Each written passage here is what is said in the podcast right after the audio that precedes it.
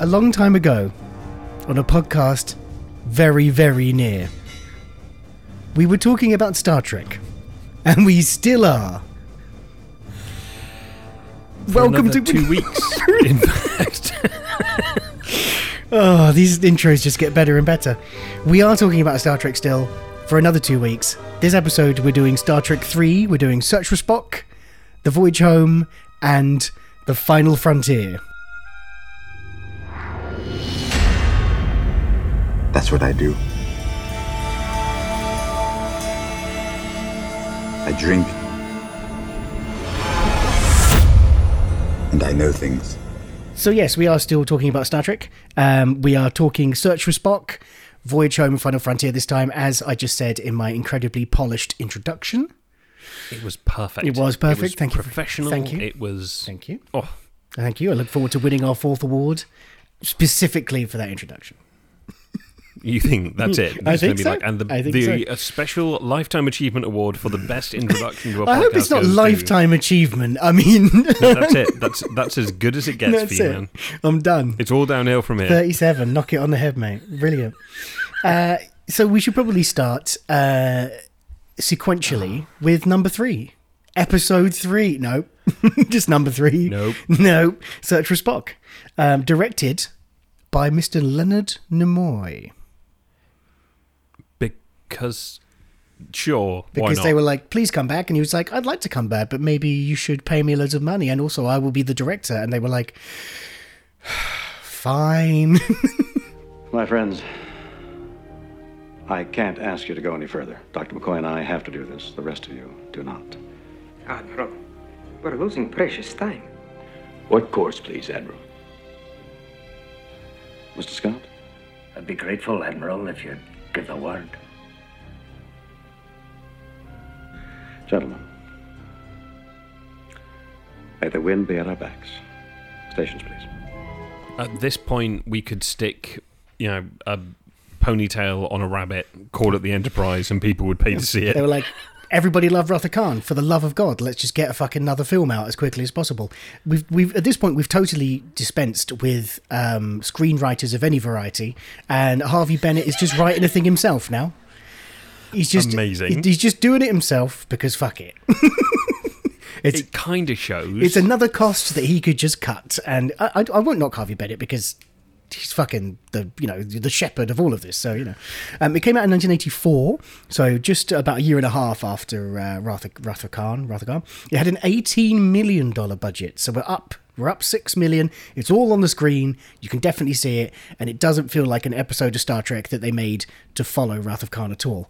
It made 676 million, and it made 87 million worldwide. So, very quick plot summary, and it has to be quick because I, I don't like this film. it doesn't. No, it's not good. This I mean, movie- the trouble is, Wrath of Khan is so good, and then you get this. Mm. It's like this movie for me is I would never watch it on its own. This movie for me is like Quantum of Solace. I would watch Quantum of Solace directly after Casino Royale, but I would never watch Quantum of Solace on its own. I would watch Search for Spock straight after Wrath of Khan, but I wouldn't be like, do you know what I fancy? the like coda. you know I'm just, just to pick out of the entire the entire series to, to watch in isolation. yeah. Right, so uh, we pick up pretty much where uh, Wrath of Khan left off. There's literally a previously on. They, there is, and it's very TV. It's it's weird. TV Ugh, producer, man. like. He's a TV producer. Yep. I know. Um, so uh, they've been told to. If I've got this right, have they been told to? They've been told to go back to space dock. So they're now on a bird of prey, right? No. No? No, they're No, still on the no, they're still on the Enterprise. Okay, fine. So they're in the Enterprise. They've gone back to space dock uh, for decommissioning. yes. Uh, which is again a recurring theme. Well, they had the model, Rob. They had the model. and basically, because of the damage they incurred during Wrath of Khan, they've decided it's not worth rebuilding it because they built a whole new type of starship. with a ruff. It's got a ruff around its neck. It's, it's got a big, big, big old belly. Big old belly and a ruff.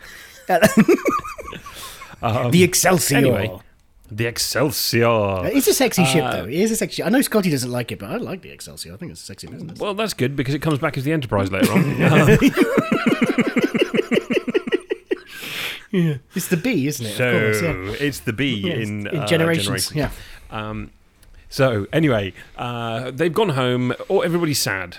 It starts. Everybody's properly sad because Spock is dead. Mm. like, "Oh, man." Uh, and then uh, Kirk gets a strip torn off him by Sarek, Spock's dad, for not honouring his wishes. Yeah. which actually seems like a bit of a dick move. Yeah, he's like, I can't Frankly, believe he left his if- body there. He put his living spirit inside of, of, What- of bones. Well, he thought he put him inside of Kirk, but Oh, as it turns yes. out he actually put it inside of McCoy, who gets some amazing scenes being Spock. Yes, he does. And well, those bits are actually voiced by Nimoy as well, though, which is quite funny. They're the bits. Brilliant. Jim. Um, so I love Nimoy's gravelly voice by this point as well. Jim. So he's he's gone down like three octaves yeah, over the course so of three good, films. so good. Uh, so they then realise that actually, oh shit, I made a mistake by not honouring my uh, best friend's final wishes to be returned to his home planet and just dumping him, dumping him on a random world that was just created. Yep. I need to go back and get him. Um, now, also, they have this general guidance from McCoy slash Spock. M- McCock? No. No. no. no. What are you, like a Jersey? You're suddenly an old Jersey bean. All right, my cock. Suddenly set Oh. in Jersey. So they introduced the, the like 70 year old Jerry A's Jersey bean character. All right, my cock. Oh, I'll go to the Anyway, Great Barrier, but I won't go out to St. Juan's. And what So about South Africa? They then have to, uh, and the original crew uh, basically uh, free McCoy, who's been arrested and thrown in the loony bin. yes. Um, because he's talking about Genesis. Genesis uh, is also uh, now uh, a weapon. It's been realised that it could be incredibly Yeah. destructive and has been sold to the Klingons. Mm. Specifically, the Klingon being played by. Christopher Lloyd. It hasn't been sold to them, has it? I thought they just heard about it and they won it. Well, it was meant to be sold to them, Sure. and then they didn't pay him. They destroyed the ship instead. Yes, indeed, Because yeah. Klingons. Yeah, indeed. So we now have Christopher Lloyd heading back towards the Genesis planet because Mm, yes. Mm. they've got the data, but they don't know how it works, and the only people who might know how it works may be somewhere around there.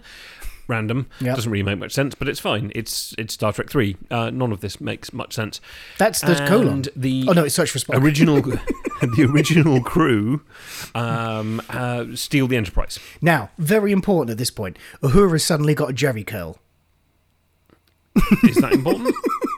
It really threw me because I watched one after the other and was like, wait, she's had a Jerry curl in between the They Spock's funeral. To start, they go back to space dock, and then on the starbase, the first thing she does is check in for an overdue appointment. so weird.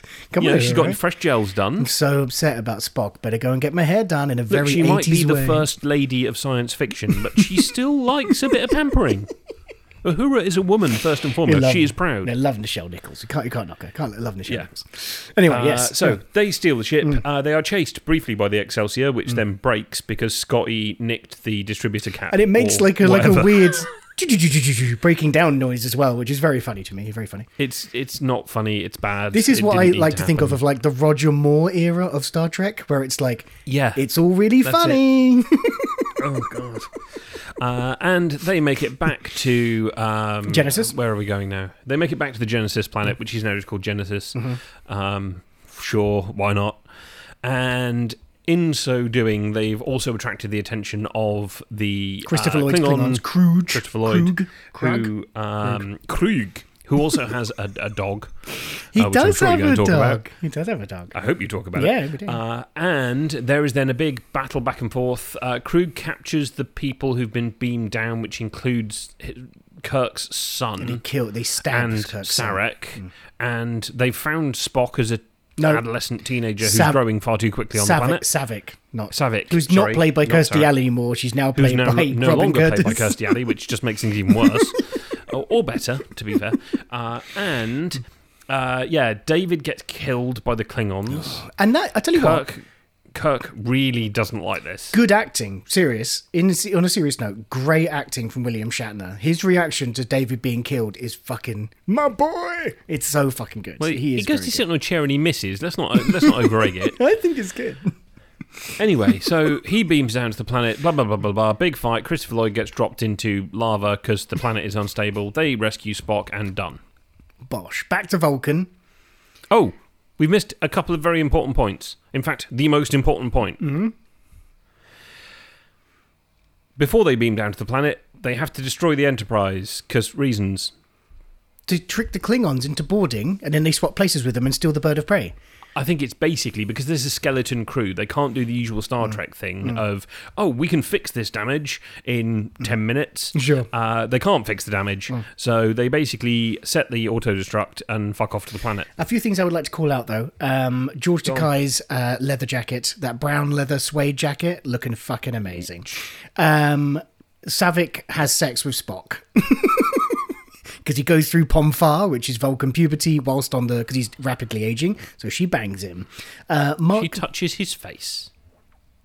A lot. is vo- it's a lot. mind fucking. But what's he touching her face with?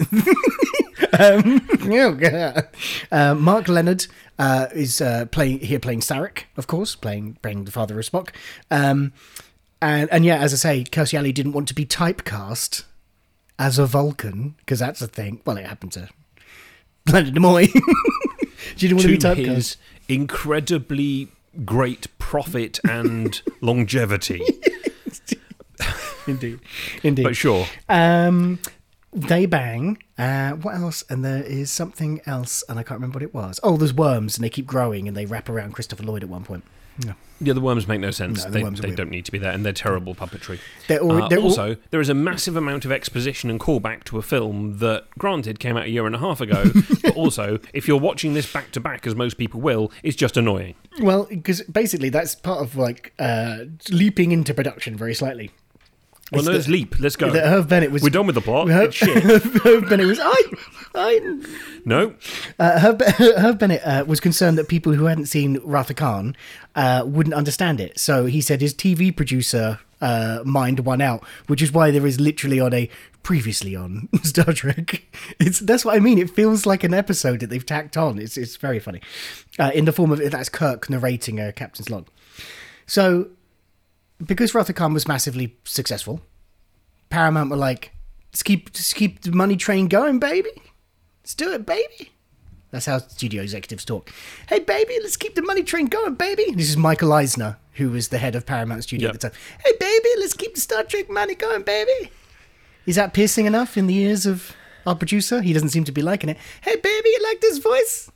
oh come on. Okay, moving on. Anyway, anyway, so uh, Nimoy enjoyed playing Spock so much that he said he'd come back uh, under the proviso that he could be director. So they were like, We've said that. "Yeah, fuck it, thanks." Sorry, uh, in case anybody thinks I'm rushing you, much like watching the actual film, I want to get through this bit of this episode as quickly as humanly possible. Um, yeah, so given how obvious the story was uh, that uh, they were going to go search for Spock and then find him and then he'd be alive again, um, they blew that. That's why they blow the Enterprise up, pretty much, just to give a bit of like drama. Now that That's- was a super secret. It was a super secret. Um, they kept it. they absolutely. Um, did, like they had like security on set, they had all sorts of stuff, and it was just immediately leaked to the press anyway, and everybody heard about it. It's so good. It's so so good, so good. Um, originally, the Romulans were the villains, uh, but Nimoy wanted the Klingons because um, they they're more theatrical, and uh, he wanted it to be more like Cold War-y, which he thinks it was more um, uh, established with the, with the Klingons. Yeah, I think it plays. Yeah, absolutely. Yeah. Um, we we are we are brief on this one. You'll be very happy to have uh, happy to hear. Uh, the script was completed in six weeks, and they were given a sixteen million dollar budget. Um, but given that the costumes and sets and everything were already in place, because it picks up literally where Wrath Khan ends, um, it means that really they had more money for VFX. So the VFX is a little bit better than Wrath Khan, just because they already paid the money for everything else, pretty much. I mean, don't get me wrong. The the Genesis planet when it's kind of blowing apart and what have you, that's quite cool. Yeah, yeah, yeah. It's some good hydraulic business. So this this is the first appearance of ILM doing um, yeah Industrial Light and Magic, which is uh, George Lucas's who do obviously Star Wars and blah blah blah. Um, they're the first. If this is the first appearance of ILM doing um, special effects for VFX for Star Trek, which they do all the way through. Which is they're I know they're associated with Star Wars, but they're also ILM. So why wouldn't you get them? um, sometimes it's not ILM, but that's because they're like, oh no, we're doing a Star Wars. Oh, okay, then we've got to get somewhere else, and that's when they're bad. That's when the VFX is bad. It's when they can't get ILM. um, this is a period in time as well, though. If you worked at ILM and you were a good engineer, your job was just I'm working on a Star Wars film, then I'm working on a Star Trek film, then I'm working on a Star Wars film. So, like, you imagine the people that work at ILM as VFX engineers. they- It's just got to be the best time of your life, right? What's the next project? Depends if you like sci-fi. Oh, yeah, no. I work at ILM, but I exclusively like courtroom dramas. I love a oh, To Kill a Mockingbird. Ooh, Period romantic pieces. That's my jam. I just wish we'd do another Barry Lyndon. um, so, uh, regardless, uh, so as I say, there was security was tightened. The sets were built out of order. The crews weren't given any detail of what they were building. Um, Len- um, Leonard Nimoy's name didn't appear on any of the call sheets, and Spock was only referred to. I love this as Naklov on set because Naklov What's Nat Club? it's Vulcan backwards, isn't it? It's clever code. It's a clever code. Top secret. Regardless of all of this, it leaked that not only was he coming back to life in a film called Search for Spock, but also that the Enterprise was destroyed. it just, yeah, it just all, it just all went. so this is the one where the USS Grissom does appear, by the way. Um, that's named after Gus Grissom, of course. Um, and the model for that was actually uh, the Gus Grissom is the, uh, the US astronaut. Sorry. Um, that was also reused loads in next gen as various different ships because we're getting to a point now where they're about to start making next gen well in a few years time and on all these they've got all these ships. Where's the. Grissom? Uh, the grissom is the ship that Saavik and David are studying the planet Genesis from Oh, of course it is. yeah, so they've all gone back to space up but they're staying on so yeah so that was So uh, that's the one that gets blown up first. yes that's the one that gets blown up first by Christopher Lloyd. yes exactly yeah and, and essentially strands them on the planet exactly um the Also, there's only three of them, so presumably Christopher Lloyd kills the entire crew of the Grissom. yeah you know, just mass homicide. It's, it's, it's another thing like Star Wars where there's just there's a lot of just in hundreds of people are killed because a ship gets blown up all the time, all the time, all the time. Fire! It's really satisfying. Like, oh, you just killed 250 Klingons. anyway, um, the previously mentioned Excelsior was designed by uh, ILM model designer William George, um, who is a model designer that worked for ILM but had previously worked on previous uh, Star Trek films and, and blah blah blah.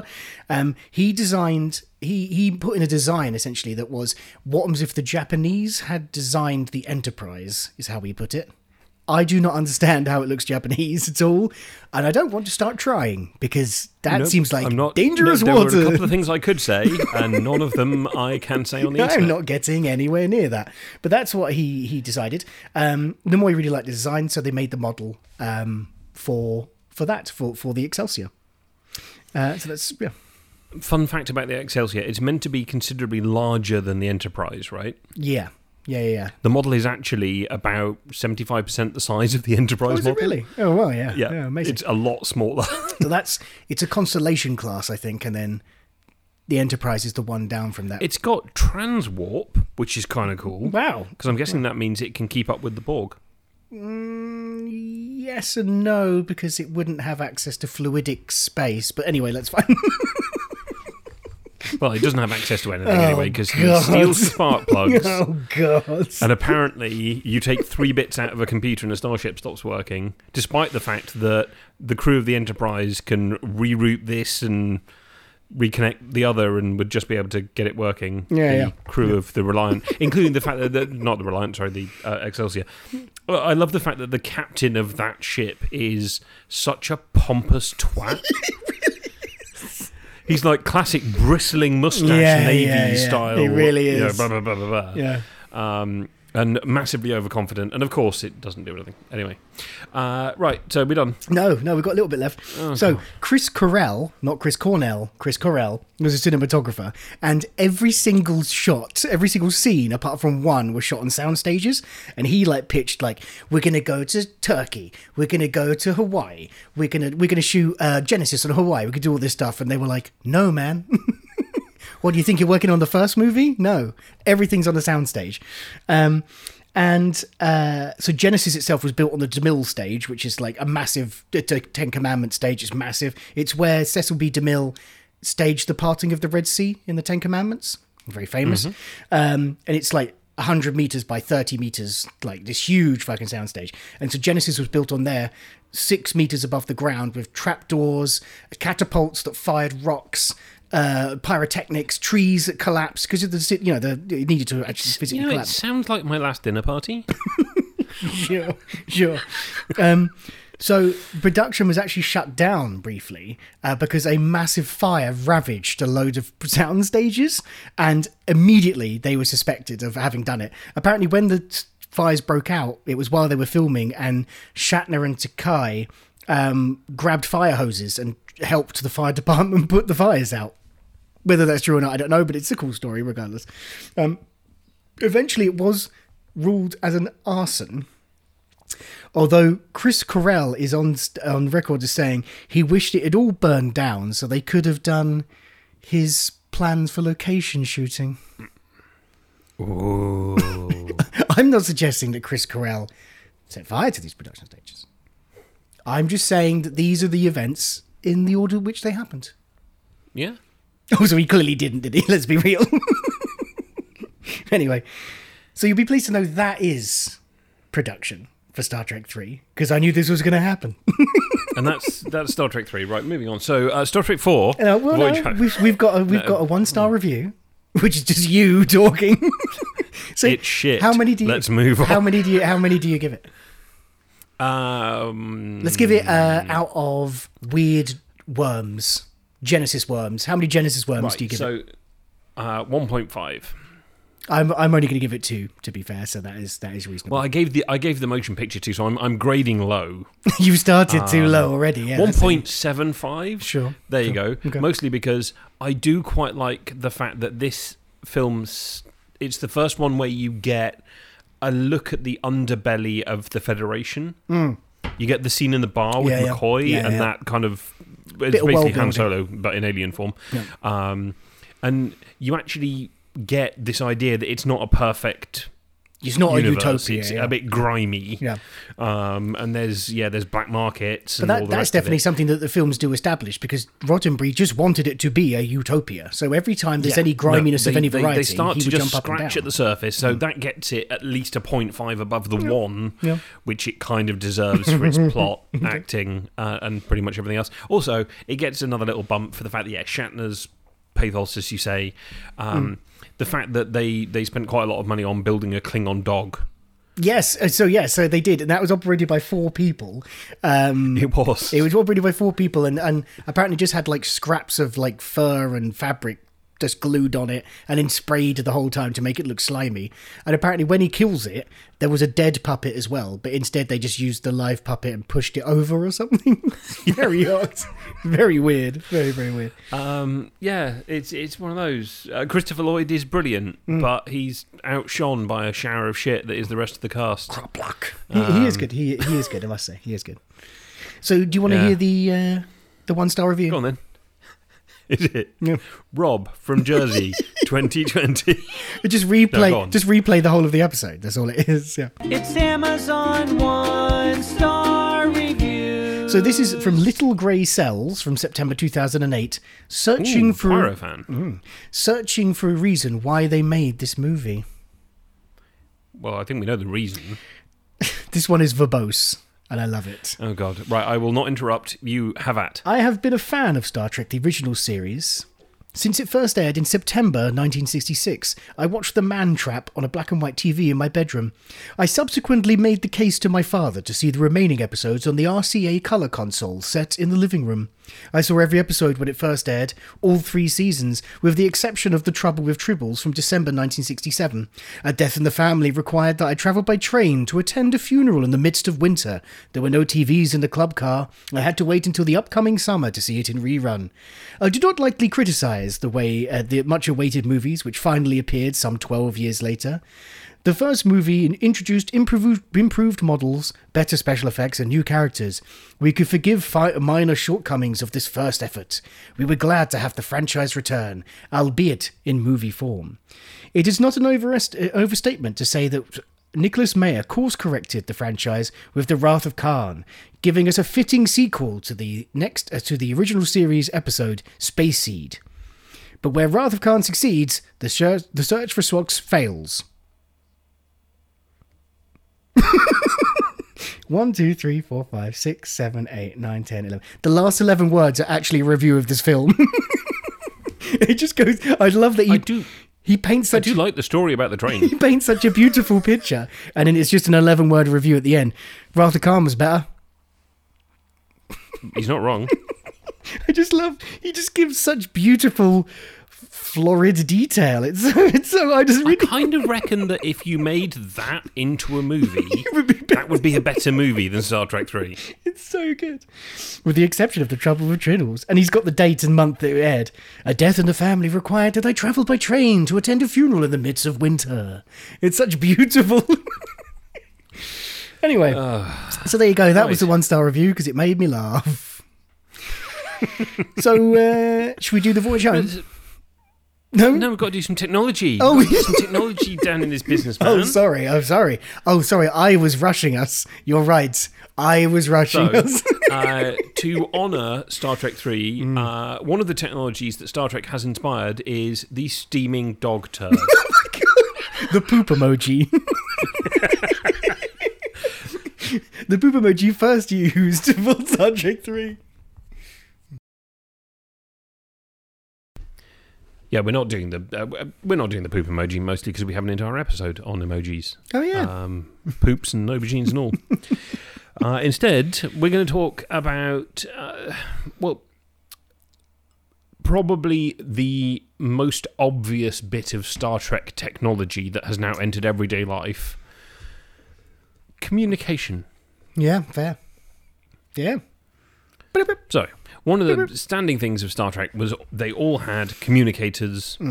Um, I'm not exactly sure. In the original series, were they flip communicators or were they just you push a button and talk? It was uh, flip communicators. So it was like a gold grill that, that, that moved up. Yeah, Yeah. which makes no sense. But anyway, why not?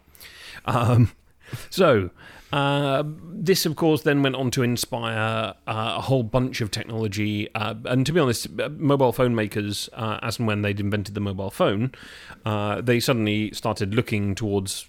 You know, various science fiction tropes to see what they could yeah. do to emulate. And you have something called the Motorola Star StarTAC. Oh, really? It's literally called the StarTAC. wow. Okay, that seems a bit overt, but okay, sure. Uh, it was released on the 3rd of January in 1996, Mm-hmm. and it was the first ever clamshell flip phone. right. Okay. Okay. You okay. will have seen one of these. So it's a Motorola. You will not have seen one recently. Right. Yeah. Yeah. Yep, the StarTAC. Um, and the whole point was that you open the phone to answer the call. Uh, it had a speakerphone mode, so you could, you know, do the Star Trek bit. Mm. It also had an aerial that you had to pull out because it was the 90s and mobile Yeah. phones were shit. It's still the nineties, not the twenty second century or whatever it It is. yeah. takes the edge off the, the drama, though, if Kirk pulls out his communicator, flips it open, and then has to fiddle about pulling out this little stubby aerial. um, but yeah, so there we go. Um, we also um, have, of course, later on, and I think this is a next gen thing, com badges. Yeah, so that is next gen. Yeah, yeah. When they touch the Yeah. badge. Yeah. Yeah. So they have. I'm miming doing it on an audio thing. Um, it's, it's fine. Fucking Zoom. You just wanted to touch yourself. I didn't you? did. I did. Yeah. It's weird that Uh, I'd put that com badge there, though, isn't it? Nope. Not no. um, Google right. I've heard of actually them. made a wearable badge. Really? They did, and it was a prototype. And what it did was it basically connected to the Android phone that you had in your pocket, Hmm. um, and you could tap it to engage a kind of voice assistant, a la Siri, that we'll talk about in a minute. Yeah, yeah. Um, and you could start and make and receive calls Mm-hmm. and what have you. Um, it never made it into production because the only people that would buy it are nerds. Sure. It's like Google glasses. Yeah, Well, I don't want to get which are punched. also technically a Star Trek. Thing, I don't want to get. again next. I don't want to get punched in the face, so I'm not going to buy Google glasses.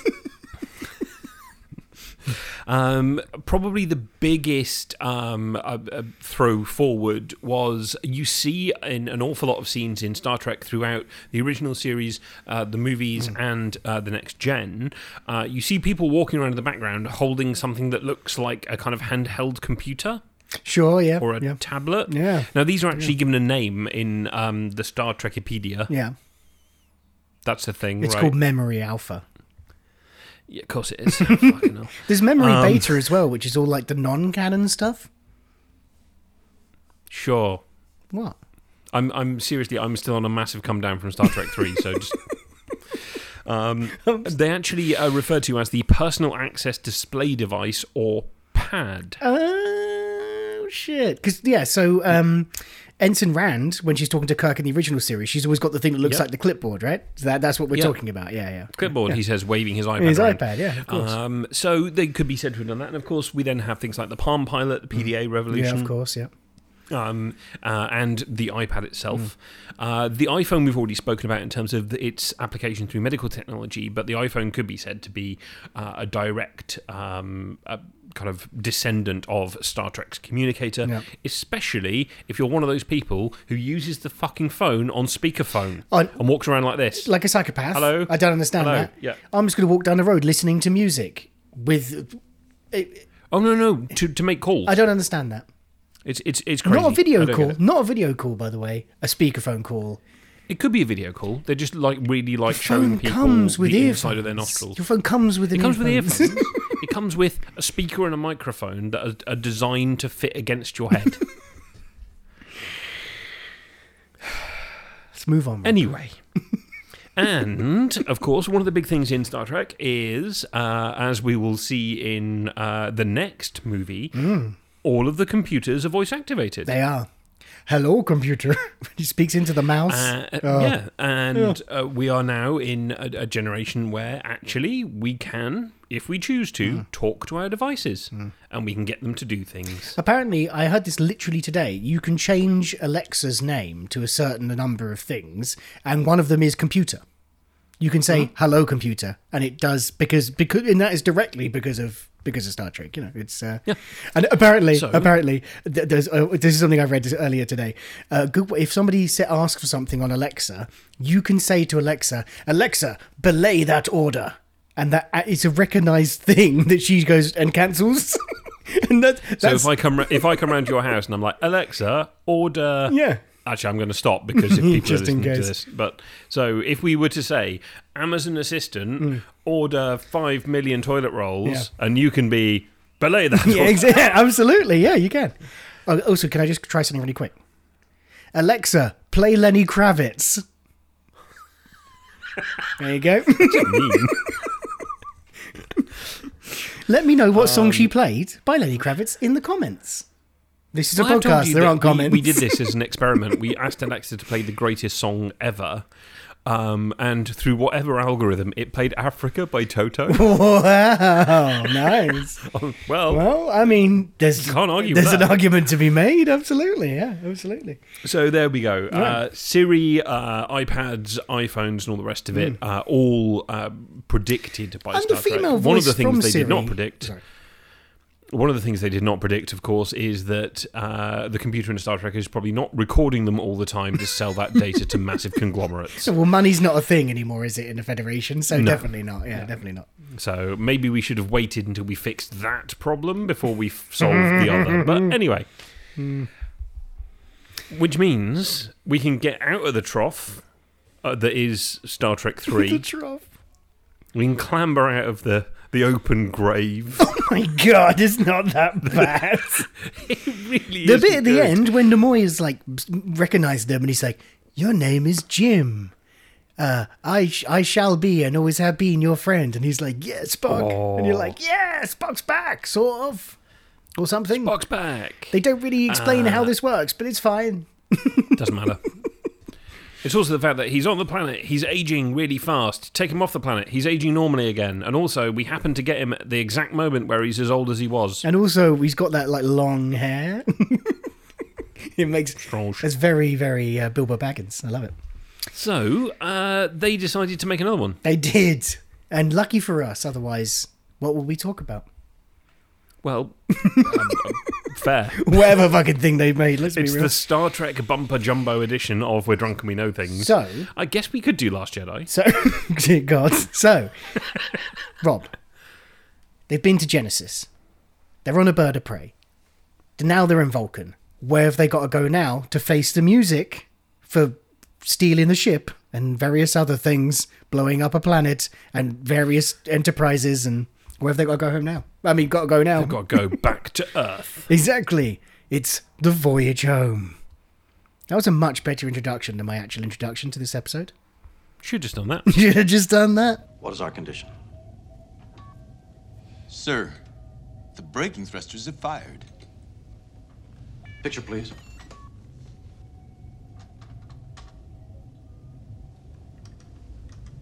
Earth. But when? Spock? Judging by the pollution content of the atmosphere, I believe we have arrived at the latter half of the 20th century. Well done, Spock. So anyway, yeah, Star Trek 4, The Voyage Home. It was directed by Leonard Nimoy again, and it was written by Harvey Bennett again, and also Leonard Nimoy, and also Nicholas Meyer, and also Peter Craig, and also Steve Meerson. there was a lot of writers on this one. it came out in 86. I was three at this point. It was a budget of $24 million. And that is because it's all shot on location in San Francisco. So, yeah, yeah. Um, it made 110. Worldwide, it made 133. So these these movies make money. They are successful. Yeah, they definitely are. The only real addition to the um, cast is Catherine Hicks, who plays Dr. Gillian Taylor, um, who is the um, whale doctor. the whale. Sure, she's the marine the whale whale scientist. That's an actual thing, by the way. Yeah, You're I know. Insulting a whole bunch of people. Whatever. And presumably those people only do this job because they're incredibly passionate love, about it. love to like start a beef with marine biologists, but specifically Right. ones that such a weird. Michael Eisner, the uh, Campari people, and marine biologists. It's really weird, specific beef. Come at me, whale doctors. you can't see me doing like the backup thing on the Zoom, but it's it's funny. The bingo wings are still going. So Leonard Nimoy was asked to direct the next one before three was even released. They were like, "Oh, Leonard, you did this so cheap. Won't you do it again?" that is hundred percent the driving force of these movies. That is it. Um, yeah. He was given considerably more creative control. Um, so he and Harvey or uh, Harvey Bennett, uh, Harv Bennett, um, they wanted to go for a lighter, more comedic tone because the other ones, the, the, the third one, as Leonard Nimoy describes it, was so operatic. But sure. But basically, what it is is that two and three are so serious that they wanted to have a bit more of an adventure, no real villain, just a bit more of an adventure of the cast kind I of being. the thing funny. is, this has happened in every Star Trek series, and indeed most sci-fi series, where the sat round, the script, write, script writing room is sat there, you know, cigarette on the go, hmm. cup of coffee, and they're like, why don't we just bring them back to now? Yeah, 100%. It's like how every single Star Trek series has got an episode where, in some way, they end up in Nazi Germany. They've all, every single every single series. It's just like, ah, you know what? I I, can't really. It, it's the it's the Star Trek writing equivalent of getting pizza delivered. 100%. You can't be 100%. asked to put the work in. You know it's it's solid. Nobody's ever Yep. going to complain. Yep. It's probably not going to be too good a few days I was after. watching. I was watching watching Voyager yesterday, and uh, my wife walked in, and it's Seven of Nines, Jeri Ryan, and she's a, a French chanteuse. She's a singer in a French bar because they're on the holodeck, right? And it's meant to be like the French resistance in, in, in World War Two. And she walked in, she went, "Isn't that the woman from Star Trek?" And then Janeway appears, and she's the bar owner, she's like smoking a cigarette. But and then and then suddenly this alien with like insane full prosthetic makeup walks in in an SS uniform, and Carolina was just like, "What the actual fuck is this?" Like, oh, it's one of the Star Trek Nazi episodes. Oh yeah, they do them all the time. anyway, anyway, he was given more creative control, so he wanted to make a lighter film. Um, initially, Shatner refused to return, um, so they actually worked on a prequel to begin with. Shatner was like, "I'm not doing any more. Whatever. I could be an actor in What? other things." So he wanted more money, Rob. um, so they worked. They worked on. They worked on a prequel. Um, that they wanted to be. This happens all the time. Every time one of the actors refuses to come back, they want to do a prequel called The Academy Years or something, and it's about how the crew all met. Right? Is it Star Trek U? Well, it's, yeah, it's Star Trek U exactly. It's, Oh my god, Star Trek baby. it's also it's also the J.J. Abrams Star Trek. How they all met. Mm. I quite like I quite like how they come up with the nickname Bones in that movie though. She took everything. All she left me was my bones. I quite like. I do quite like that. Karl Urban is good casting. But anyway, He- solid. Yep. Yeah. so um, Still can't save the second film from being. no, he cannot. tedious. No, he cannot. No, he cannot. Uh, Shatner's pay was increased, so he um, he- he signed on. so they got two and a half million dollars each, uh, which was less than they wanted, but they got two and a half million dollars each anyway. So not too shabby. Um, Well, that's eight. That's eighty-six money. Yeah, that is yeah, exactly, yeah. But, but the, the, this is this is a point that I mentioned in the last episode is that the crew now costs so much, like the, the original crew costs so much that Paramount launched a new TV show with a whole new crew set in a different ship, uh, set in a different time, aboard the same ship called Next Generation because they were making money with Star Trek. It was possible, but they couldn't keep paying five million dollars just to get two of them on the bloody set. Um, so 1986, one of the biggest hits at the time had just been Beverly Hills Cop. And like a James Bond film, uh, they want to, all studios want to cash in on that kind of feeling of that cinema. Beverly Hills Cop did well, so let's make a funny Star Trek. So Nimoy approached the um, screenwriter of Beverly Hills Cop, Daniel Petrie Jr., to write it. And Eddie Murphy, who is a massive, mass famously a super fan of Star Trek, wanted a starring role. So the original script was written with Eddie Murphy as a Berkeley astrophysicist who believes in aliens and listens to whale song. so the, the the the whale doctor's role was originally meant to be Eddie Murphy. That would not have made this film worse. I want to see that film so bad. It's insane. I wonder. So you very quickly, because we haven't really done it yet, Yeah. let's run through um, what happens in Star Trek. Oh yeah, shit. Sorry. Um, Well, they're on their way home from Genesis. Uh, they've gone to Vulcan so that Spock can get his memory. No, in fact, that happens at the end of Search for Spock, doesn't it? Yeah. So they're on Vulcan. Yep. They're now heading back to Earth to face the music. Yes, indeed. Yes. Um, I did do a plot summary. That's what I said. Well, yeah, but then there's a bit more. yeah, there that. is. Yeah. There's a Meanwhile, There's a big old probe that looks like a toilet There's a roll. big old cylinder. It's a big old cylinder. The cheapest Um, alien ship of all time. It is. It, it's pretty cheap, And it's it going- a rotating ball. it's going. Mm, mm, mm, and all the seas are But going it turns crazy. out this thing just, for whatever reason, depowers spaceships. Sure, something about electromagnetic somethings. Yep. Yeah. Yep.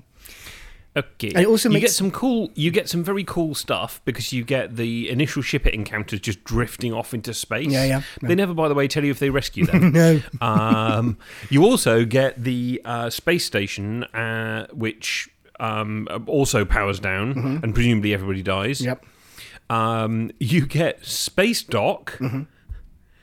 Which powers down, and presumably everybody dies, and then it arrives at Earth Yep. and starts chewing up the oceans. It like makes the oceans boil and like San Francisco, which is where the Federation headquarters is, is like, oh no, the windows. We better put something up on the windows to hold them in. But Which makes it, no it sense. doesn't. It doesn't hold the windows in. They break anyway. it's so Um, weird. The, the thing I don't get is they break because of the wind. Something. I, I don't know what breaks them. the wind and rain. There's a lot of wind and rain. And that guy who later plays Sisko's dad in DS9, which is a different character, is like, "Oh no, I'm Admiral something, and I this is bad." And he gets a garbled message from Kirk, who's on the Bird of Prey, who's like, "We worked out that whales should speak to them, and the only way we can get whales is go back in time. Luckily, we know how to go back in time because Spock thinks he knows how. Something about slingshotting around the sun, and then they do go back in time." Is this something that they've done before? Yes, yes, they have. Yes, in the original Oh, right, series, okay, that's good. that's why. Yeah, yeah, yeah. Yeah. He's like, So "Do you remember how to do it?" calculations for time warp? For time, TM. amazing, amazing. Uh, and they go back in time Oh, and- in and- uh, a bird of prey. and the heads come out of the clouds and they merge into each other and stuff. That was like Oh, groundbreaking the- special effects, by the way. Mm, sure. Uh, and then you get the amazing cut where they end up looking at the water with droplets in it, and then they just crossfade to completely different water that has nothing in common with what you were just looking at. Yeah. It's weird. Yeah. Um, Yep. You then get the beginning of the comedy is the two drunks on the Oh, bin lorry. Yeah, the bin men. Um, Because it who flattens see a the. trash can get flattened and they're like double taking and looking at their bottles. and then the, the hatch opens and they all they all start to walk out. yeah, it's it's, it's uh, This is a good fun movie. It's not the best It's a movie, good fun but it is movie. fun. It is fun. So basically, they've So- got. Long story short, they've got to get a whale, or two. they find two whales. They've got to get two whales, or they've got to get get, a whale. whales. Uh, they they go and find two whales. There's a whole bunch of uh, hijinks that ensue. Yep. Um, there are some amazing little sequences, including um, Scotty having to uh, find a way to build a giant goldfish bowl Oh, yeah. inside a bird of prey. and Perspex has got to be like eight feet thick at that point, so he shows them how to do it at a quarter of an inch or something. Well, no, because he needs the perspex, Yeah, but yeah, yeah. he can't afford to buy it because they haven't got any money. Oh, yes. So he Yeah, yeah, yeah. trades Yeah, yeah. the uh, formula for um, transparent aluminium, Transmitted aluminum, yeah. um, and of course breaks the Prime Directive massively. Although, as he points out, how do we know he didn't invent it? And the yes, such a conf- that's such a fuck it, such a hand wave, whatever, fuck it. Um, um, the glasses come back from uh, Wrath of Khan because to, yeah, from Wrath of Khan because uh, they're four hundred years old, so they're still antiques, even though they were really old. Now they're just quite old. So he sells them in a, in a pawn shop for hundred dollars. Which is apparently a lot. Apparently, well, I guess 1986 money. Um, they get on a bus and they won't accept a hundred dollar bill. no, they won't accept a twenty dollar bill. Uh, they go out for pizza. They go out for pizza. They do. and they find two whales at the cetacean cetacean. But again, I'm kind of skipping over this. They find the whales. They find a whale doctor. She's fun, sassy, Hmm. She is. blonde of a type. Yep. Uh, that type is 1986. Great basically. chemistry with Shatner. Uh, I yeah, think all she's right. got a good chemistry. Not bad. I think it's great. Um, Spock, of course, is still remembering things and is not quite himself, so he's a bit weird. Yep. Um, More than normal. But gets kind of, you know, yeah, dealt with. He, he, he Uh, ties a bandana around his ears to hide them. They need to replenish. you get a whole lot of MacGuffins in this, Loads. considering it's a whale search. Yeah. It's MacGuffin Central. They have to also send a team to steal photons from a nuclear vessel Yes. uh, to replenish the uh, dilithium crystals And they- yeah, on the exactly. bird of prey, Exactly, and- which makes They've got the No they've got that amazing scene which is Walter Koenig with the Russian accent approaching the cop and saying, "I need to find nuclear vessels." They've got the they do the flip back where he's being um, interrogated by the, the FBI or whatever. yeah, yeah, so good, so good. Oh dear, it's it's interesting. It, it hits all the right notes in all the wrong order. But they get Um, them whales. They, they take them back in time. they take him forward in time. not forgetting, of course, that this entire movie is just on a pulpit of "Don't kill whales," Yeah, bad, which it is, by yeah, the way. yeah, of course. hundred percent. Because humpbacks, don't kill whales. they have to go back in time because humpbacks are extinct. But it's just it's so on the nose. Everything about it is like, oh my god, the whale hunters, and they're the baddies. Yeah, yeah, they Uh, are the baddies. Oh Jesus! Um, Spock swims with a whale and does a mind meld with a whale. He does. Greasy is out the whale's pregnant. pregnant. Uh, it's all over the place. Anyway, they get the whales back. They somehow, well, they manage to crash into the ocean without killing everybody and the whales. It's true. Not It's sure true. how. It's true. They then release the whales. The whales are able to answer the probe, and the probe fucks off. and William Shatner's wig doesn't come off underwater. no, Impressive. Impressive. Well, that's like future glue. Right? Future glue. it's it's Starfleet glue. It's uh, transparent alum- aluminium.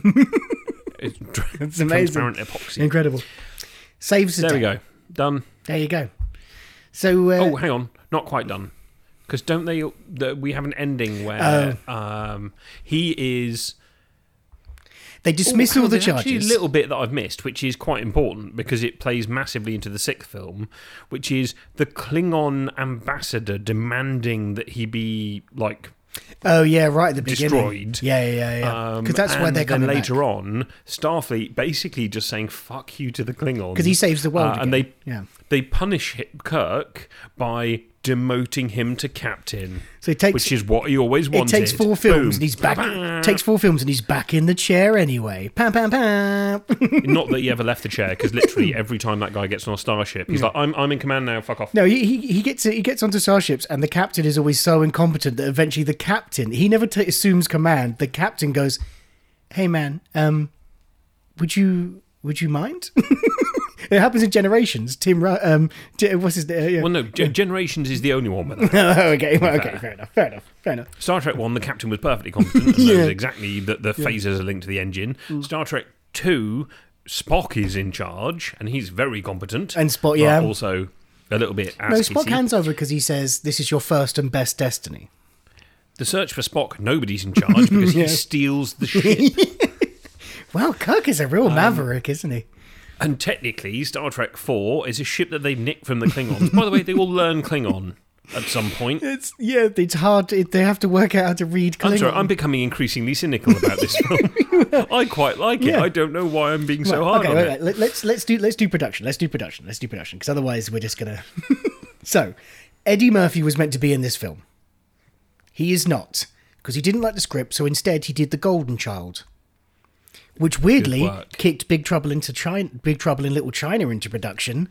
It's wheels within wheels, and Wheels we're drunk. wheels. it's wheels within wheels, and we're drunk, and we know things. uh, I, I, Is that a ship's wheel or a steering wheel? It's a steering wheel within a ship's wheel.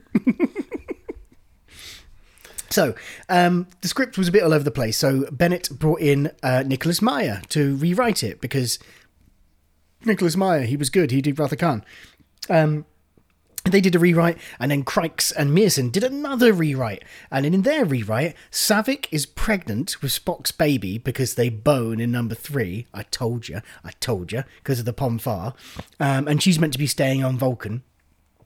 And this also included Klingons flying a bird of prey over the Super Bowl. Go on. so Meyer and Bennett rewrote it you again. know we've got a whole nother movie to do. I know, so they rewrote it again with notes from Shatner and Nimoy, and everyone was very happy. Okay. So that's the final script.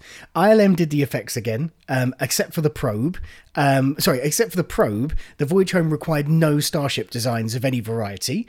So um, I mean, they did design the shit out of that probe. they did. It's definitely a tube with some It's barnacles on it. tube Yeah. with a ball. With a ping pong ball. It's irrigation pipe with a ping pong ball on the end. It's literally that, with lighting inside of it.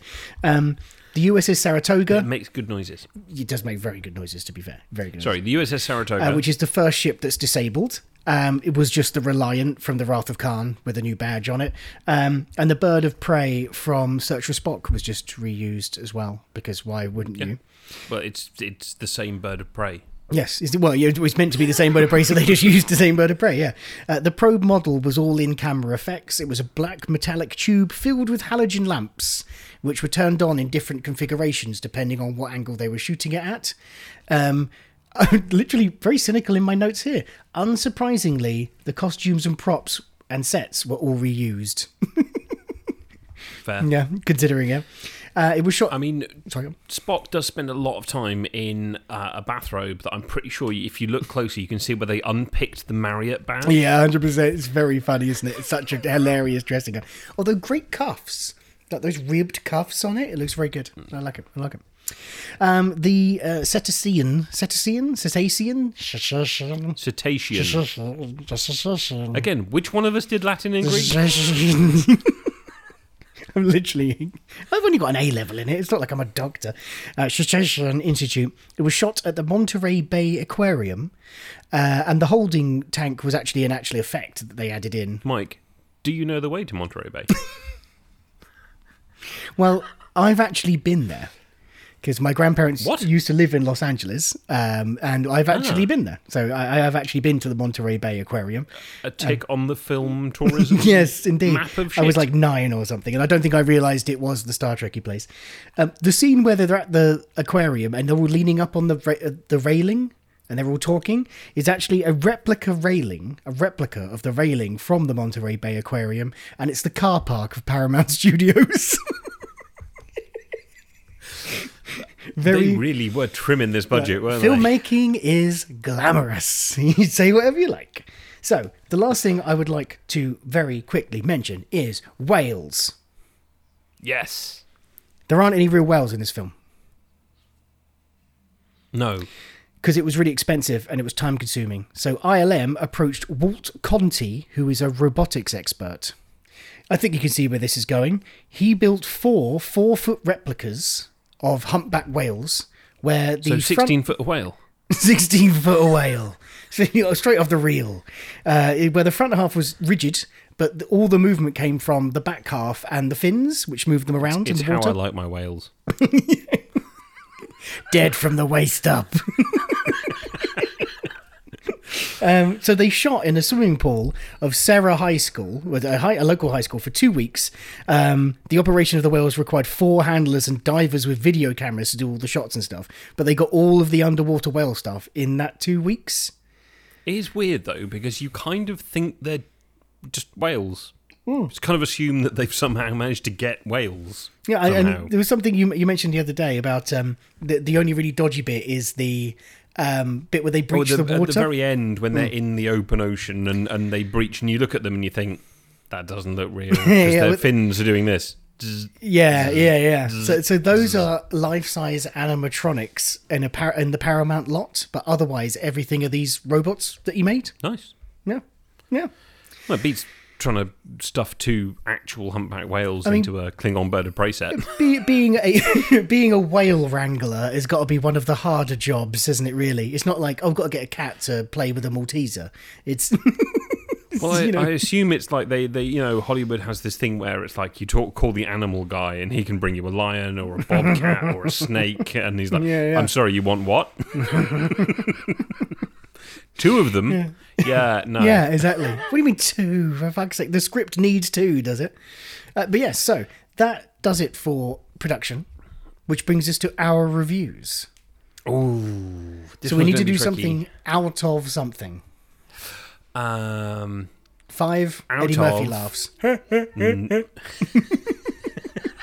how's it go? It's a good Eddie Murphy You impression. sound like a sea lion. That's how he laughs. That's how he laughs. Uh, yeah, all right. Uh, no.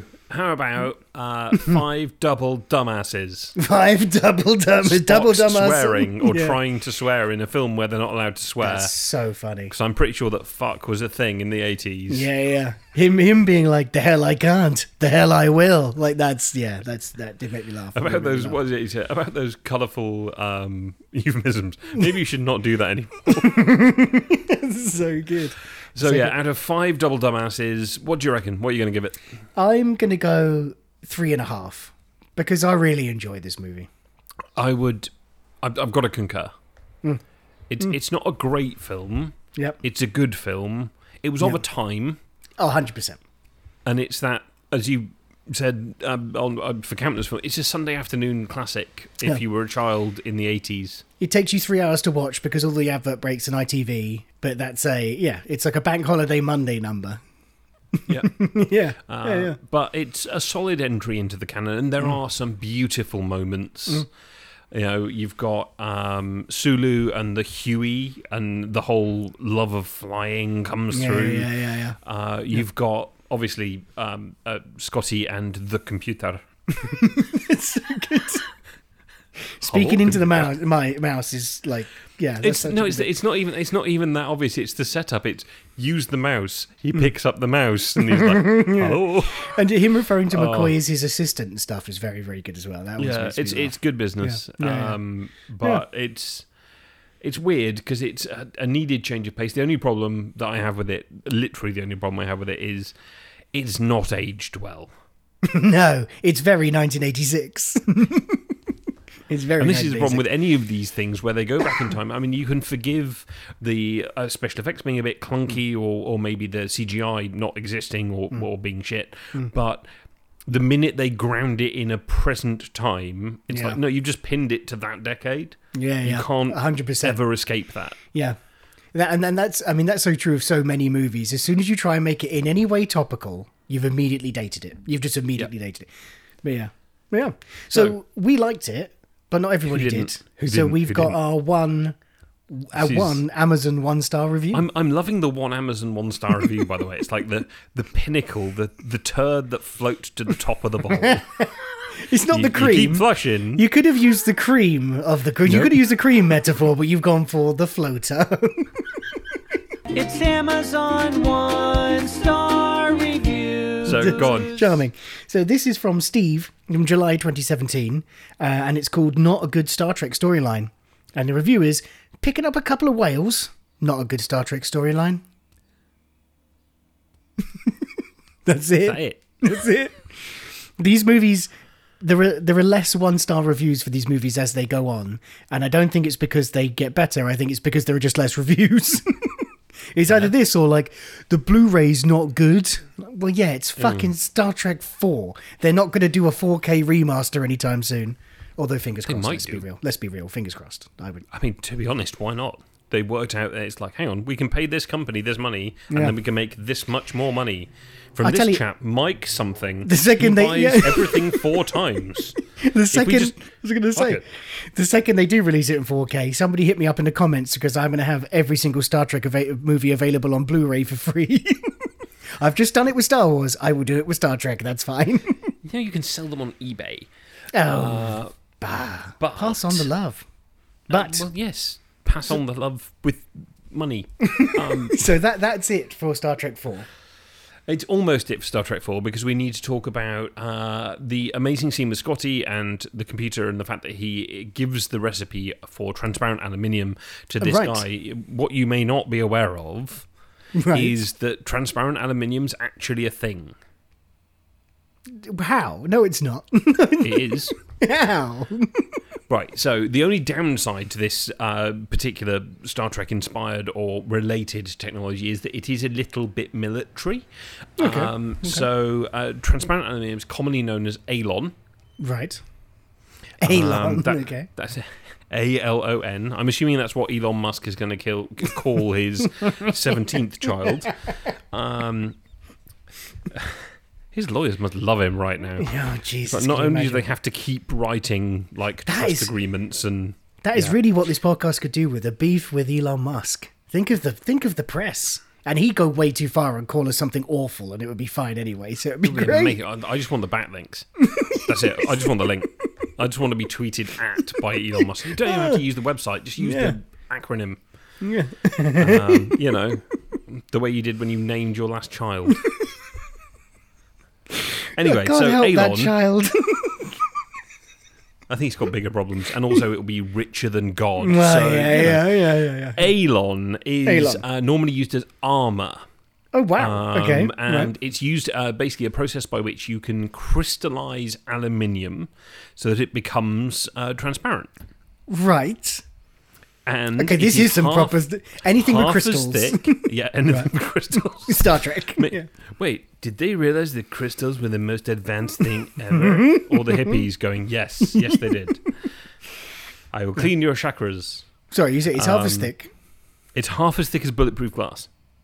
Right. for the but unlike bulletproof glass this is where this stuff gets amazing it can actually stop a 50 mil armor piercing round a fifty mil. Right. Hang on. Hang on. so a 50 Hang mil round so it's half Is- as thick as bulletproof glass. It can stop a fifty mil round, which is That's the kind of thing that comes out of a machine gun that's normally mounted on a vehicle or like a sniper rifle that's like twenty feet long or something fucking yes, ridiculous. and can Yeah. shoot for however many miles That they use to stop stop vehicles, not people. yeah It would be a waste to shoot somebody with a 50 mil round. I don't know it does the job well, yeah, yeah, sure, Uh, yeah. But yes, and more importantly, the armor piercing bit is where they, they have a, a brass shell or what have you, and they, they have a depleted uranium core. Yeah, well, uh, yeah, that's yeah. designed literally to punch through laminated armor piercing glass or Kevlar or what have you. But that's like- and this stuff stops it stone dead. That's like that's like taking out trank, like tank caterpillars, like caterpillar threads with an armor piercing round, and you can make a bulletproof vest out of it. You you could. that's insane. Why don't Or they make wanted plane? to. Why don't they make planes out of that then? Oh no, not very flexible. It's quite heavy. Oh right, okay. Uh, the other problem is uh, the cost. Oh right, okay, So sure. Yeah. Even for the Yeah. military, this stuff Yeah. costs between fifteen and thirty dollars per square inch to manufacture. Right, so the the cost of the bulletproof vest on the infantry soldier significantly outweighs the cost of the infantry soldier. So yeah, probably not. Yeah, but just just get another soldier. Um, Jesus. but there we go. So transparent aluminium, a legit thing in But this uh, the real thi- world. But this does mean that I we could make a tank that's fully transparent, so I could drive We around. get, no, we get some some LED strips and like a mirror ball. I could drive around inside of a very well lit, transparent tank, totally butt naked, and there's nothing anyone can do about it. what are you gonna do? Tase me? Oh, does it still conduct electricity? That's interesting. Don't know. Didn't check. Mm. Fair enough. Fair enough. Well, if you could come back to me on that one I, I will. for my Not. transparent naked disco tank idea. Well, surely you would be sitting on some kind of rubber seat, That's true. That you so would. you'd be fine. You would. I mean, Basically, the only three things in this tank are transparent aluminium, rubber, and wood. Yeah. Oh, oh and, a, and, a, and a bottle of Campari, a bottle of gin, a bottle of vermouth, and some ice. I've got to be drinking Ah. Negronis. The Negroni tank. the Campari people would probably sponsor it. Yeah, there you go. Back on side. Two birds. Right. We've got another Star Trek movie. We've got three more Star Trek movies. No, we've got another one in this episode. Yeah, another one in this episode. Yeah.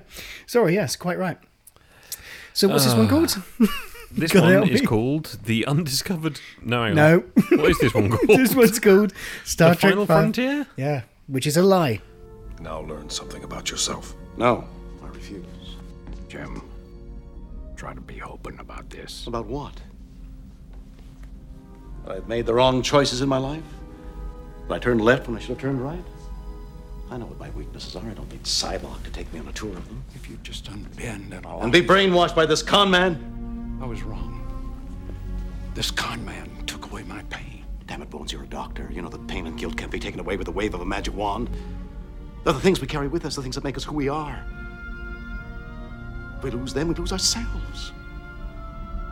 I don't want my pain taken away. I need my pain. Sybok, this is the bridge. We're in approach of the Great Barrier. It's a lie. Apparently. this is right, I'm going to do the plot summary real quick because you're going to get into production and forget all about yes. it. Yes, quite right. Okay. Uh, yes.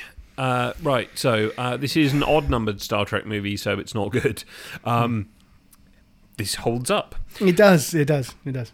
We open on uh, the planet of intergalactic peace, Ah, yes. It's like a demilitarized which is zone. a dust bowl. Yeah. Weirdly, um, it's uh, we get a Vulcan who turns out to be Spock's brother, and he's basically uh, an emotional Vulcan. Sybok. That's bad. Yep. Sybok. Yep, yep, yep. And Sarek and Spock and and syphilis. And he, he meets sister. he meets a, a dust farmer guy, and he's like, "Tell me about A your pain. Show me your bad dust farmer." Well, again, I'm skipping through this. So they then return to Paradise City. yep. Where the grass is sure is a green and the girls are pretty. Yeah.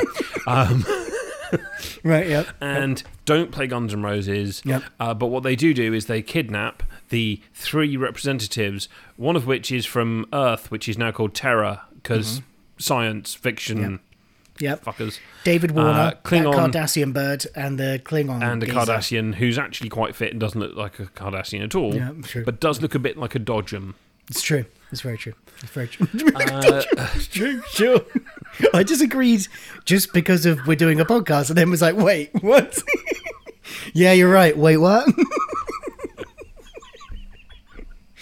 anyway, anyway. So, So- meanwhile, the crew are on shore leave. The crew of the Enterprise are on shore leave because the Enterprise is being, wait for it, rebuilt. Way! Because they blew it up. No, hang on. No, they blew it up in the third one, and Yeah. they've taken the fourth one to rebuild it despite the whales.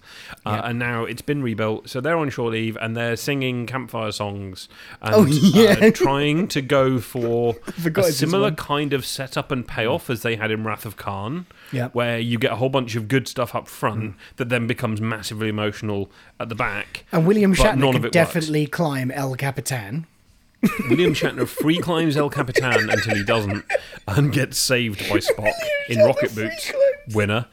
Um, they try to sing "Row, row, row your boat." There's some Mm. good interplay between all of them, and then they get told that they need to come back. They get hailed by Starfleet because there's an emergency that requires that they return immediately to the Enterprise. Yeah, of course, yeah. Oh god, That the would just- Enterprise uh, doesn't work properly when they arrive after flying around it in a way that's very reminiscent of the first film. Mm. Um, and indeed a bit of the second, but mostly the Mm. first film. Yeah. Uh, it doesn't work. The turbo lifts don't work. Uh, nothing works. In Yeah. fact, it's a car crash. The A is not is not set up properly. Yeah, absolutely. No, they are told to uh, attend uh, the planet of intergalactic peace that has a name, but I can't remember it. Yep. Uh, and when they get there, Sybok is there. So you then all of a sudden get a weird combination of uh, Uhura, who I'm guessing at this point is she about does 60. the thing. She's like does a she sexy does the dance, dance, with of, the of the seven veils with yeah, plants. Yeah, with the Uh, yeah, and then yeah. it turns into a western. Yeah, and then it's like a western, like they're storming a fort and stuff. There is a cat Cyborg's like- lady with three boobs for no reason. It's, uh, Uh, yeah, And uh, it turns out that Sybok has uh, converted, brainwashed the people, and Hmm. they take over the Enterprise. Mm. Meanwhile, the Klingons, who are at this point basically just like the the the latchkey kids of the galaxy. They're like- like- because this like- guy is literally just flying around shooting shit. They basically just become like like a shitty Hell's Angels.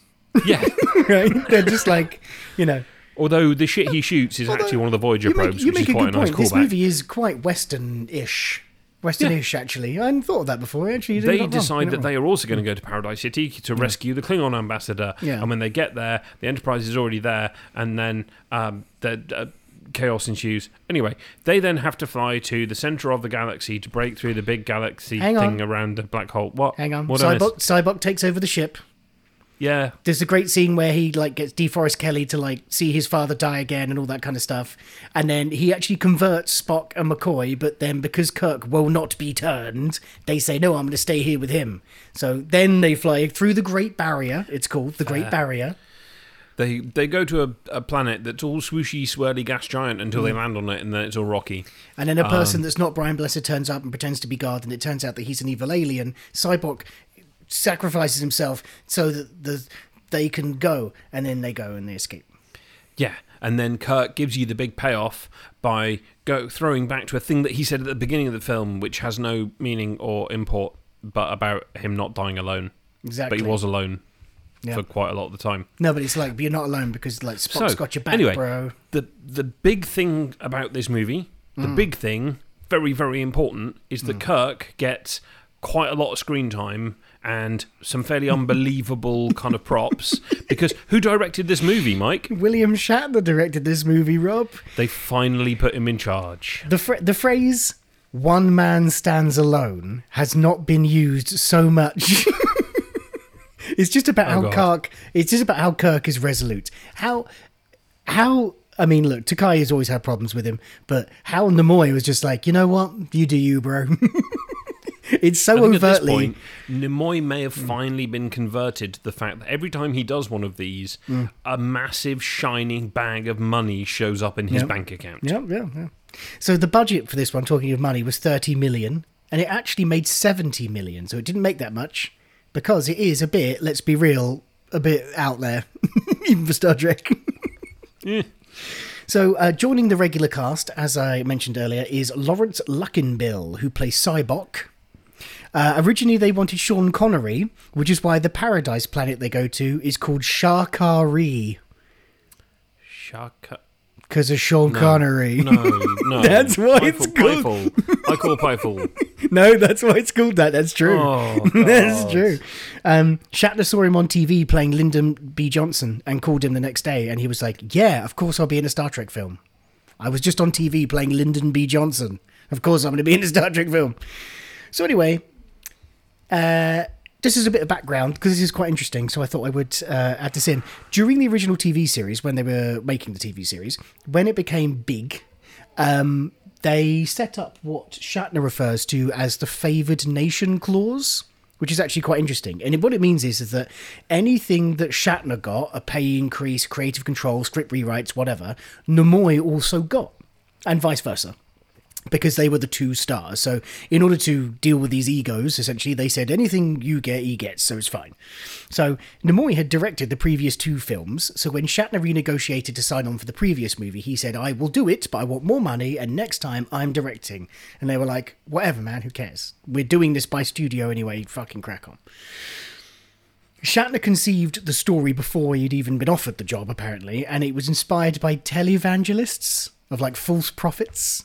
Like oh, those kind of, all kind of knows. Um, and a lot of his original storyline, the Yosemite bits with the climbing El Capitan, the crew becoming believers, Kirk standing alone, all that kind of stuff actually survived through to the final script.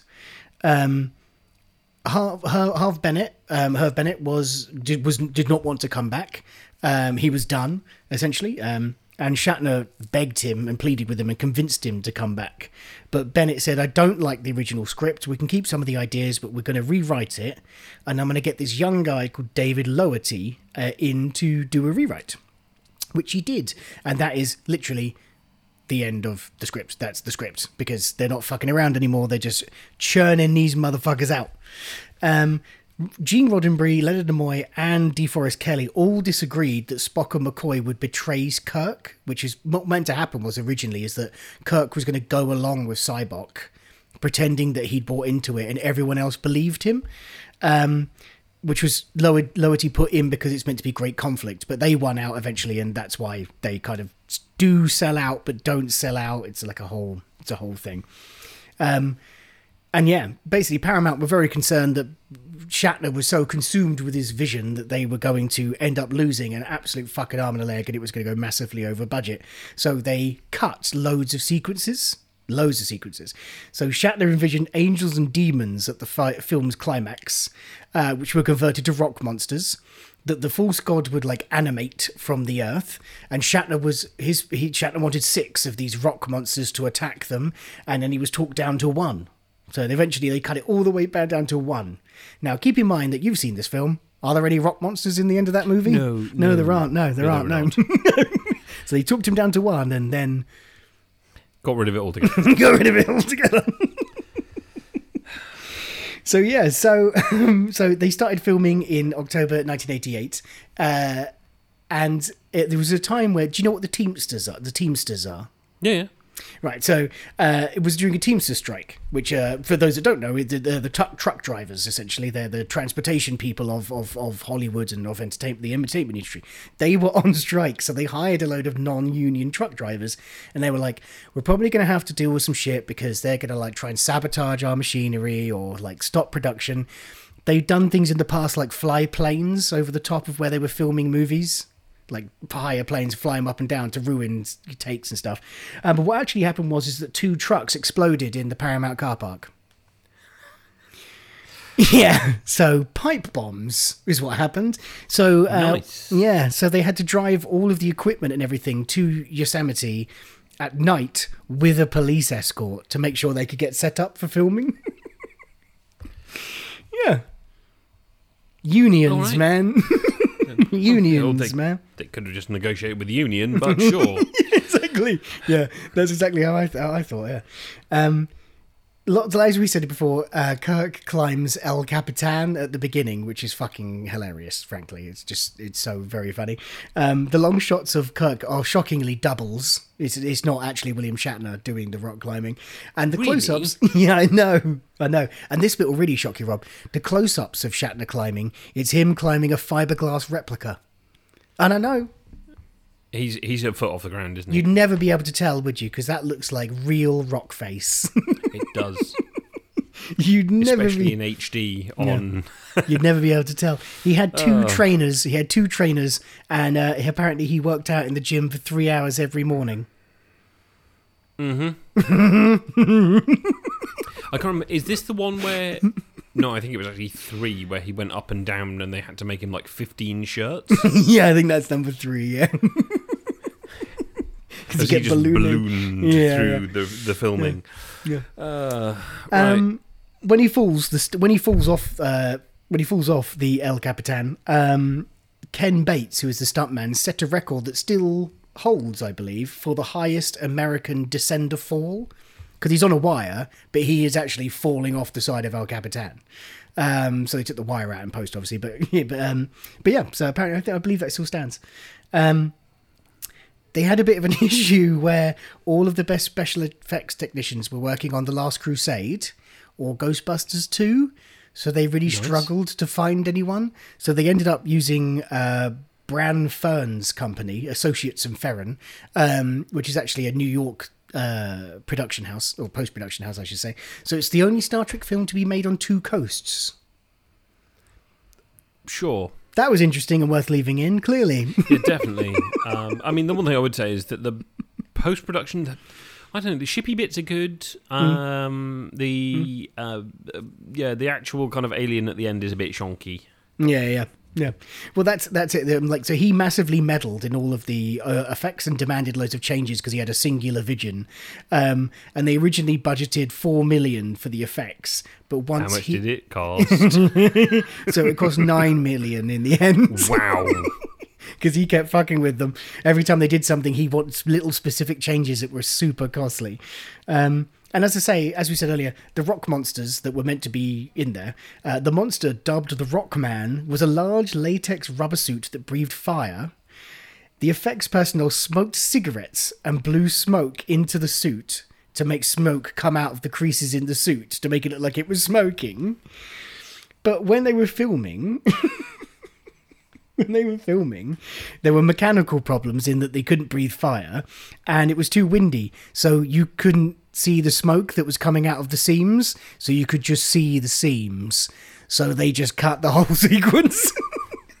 so, he, so he wanted six, he got one, and even that one didn't work. I think it's it's yeah. It would not have added anything that No, needed no, to be no, added. no. So, um, So that's it. What be you of pleased to know. Two and a half. no, you know what? Two. Two. Two. This one, this one bores me a little bit. I, I, I would only, I'd only watch it in a, when I'm rewatching all of them in a row. yeah. Weirdly, I watched this one a lot when I was younger because it was the one we had on VHS. Okay, sure, okay. Um, right. So I know it fairly well. Mm. Um, I qu- I used to quite like bits of it. Mm. Um, I don't really like it anymore. The, the, the whole kind of the the assault on Paradise City is quite cool. Yeah. Sorry, Um, what I, I- love about doing a long episode is how you start with such enthusiasm, and at this point you're just like, you know what? Fuck Star I'm Trek. done. Fuck William Shatner. I've had enough. Um, I think it's because also as as I've realised more about what's going on with the other movies. Yeah, yeah, yeah. That's fair. That's. Um, I've, I've been less impressed by the stuff. You know, that whole "I'll never die alone." When I was, however old I was, 14, 12, Yeah, yeah, yeah. that was impressive. Yeah, yeah, yeah. I was like, "Oh my god!" They said this then, and they tied it back to then, and Yeah, he didn't. And then, as I've grown up and learnt more about life, uh, I've realised that actually, no, that's just a hokey throwback This is to actually- try and desperately get. You know, the good of the many outweigh the good of the one. Yeah, yeah. They're just trying to get. Yeah. yeah. The, the, and the- the trouble is, when you watch it back to back, you can spot the fact that Shatner's got his grubby little fingers all over previous movies. It's like, oh, And oh, it's- they they do a big flyby, do they? Like the first film. I, I like the movies that Nimoy directs are Spock centric by virtue of following Wrath of Khan, Wrath of Khan, whatever. But it never feels particularly like like selfish or egotistical. This movie is like, have you heard about Captain Kirk? He's the fucking absolute nuts nuts. Have you seen Have these you- nuts? Have you seen this motherfucker? He is amazing. The, the I'm only- guessing we've got. I'm, I'm sorry. I'm guessing we've got a one star review. We, we do, but I just want I just want to say one thing, which is everybody kicked off about how Spock had a secret sister when Discovery came out. There's literally a film about how he had a secret brother. anyway, Fair. Half brother. half brother, half brother, indeed. So one star review, yes, quite right. It's Amazon one star review. This one's from Jack Shoemaker from August 2014, entitled "I Did Car for It," and the review is "I did car for it." Thank you. That has been one star reviews. and that has been the second of our three part Star Trek special. Sorry, that one was a bit long. but- I, yeah, fucking hell. I keep You forgetting we're doing these as you individual kind of have to get episodes. through the the weird thing is that it's it's yeah it's like the the the stupid stepchild of the uh, of the Star Trek universe. This episode, The longest Um, episode is about the worst ones. it's fine. You can just skip over it if you want. No, don't. say You listen the to top every of the word, show. you bastards. We had to watch these films. yeah, god damn it. You're going to listen to us not enjoy them. I spent five hours making notes about these films yesterday, you bastards. You listen to this episode. The plus side is we've only got two more to go in the next episode, and, and they those are, are good. good. Those are good. films. Those are good. We have ones. good Those are good business. ones. Those are good ones. So, um, yeah, join us in a week's time. We've got more Star Trek to do. No, you you come back. It'll be better. I promise. I could do better. I'll be back. We can change. We can change. All right. Well, enjoy your week. See you next week. I have and always shall be your friend, etc.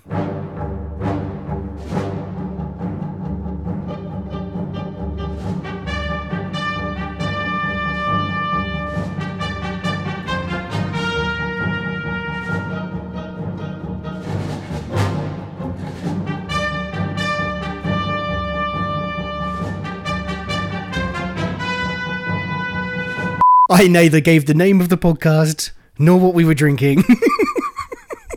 They know and they don't care. yeah, fair enough. Fair enough. So yes, we are we are talking about Star Trek still. I'm doing an intro. I was just going to start doing the episode. A long time ago, on a podcast far, far away, we were talking about Star Trek. And this month, week, god damn it, I'm going to start again.